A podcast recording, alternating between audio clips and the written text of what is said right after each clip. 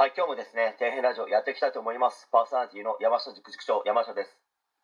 お送りする内容はですね、皆様に役に立つように頑張っていきたいと思いますので、よろしくお願いします。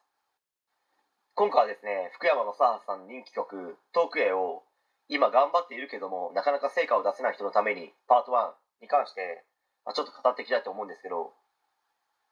いきなりですね、ちょっと歌詞から入りますけど、夕焼けを追いかけていく列車の窓の中、街明かり揺れる景色を見つめる僕がいるという歌詞なんですけど、これは福山雅治さんが長崎を旅立った日なのか、前日もしくは旅立つ数日前にですね、電車に乗っている時に、自分は東京に行って、ミュージシャンとして成功するまで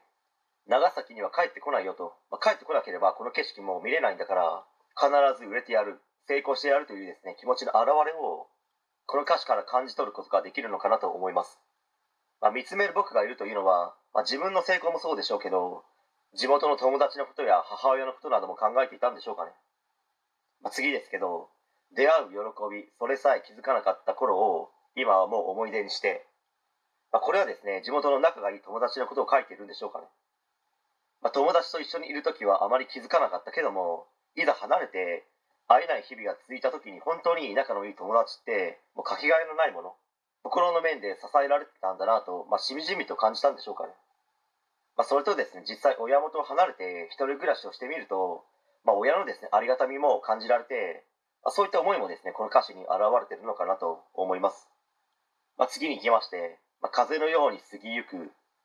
時の中で求め続け、僕が描いた憧れに負けたくはないから、決められた時間の中で結果を出さなければいけなくて、頑張っているけども、なかなか認めてもらえない、結果が出なくていつまで俺はバイト生活を続けてるんだというですね、心嘆きというか、多少の焦りもですね、こう感じられる歌詞なのかなと。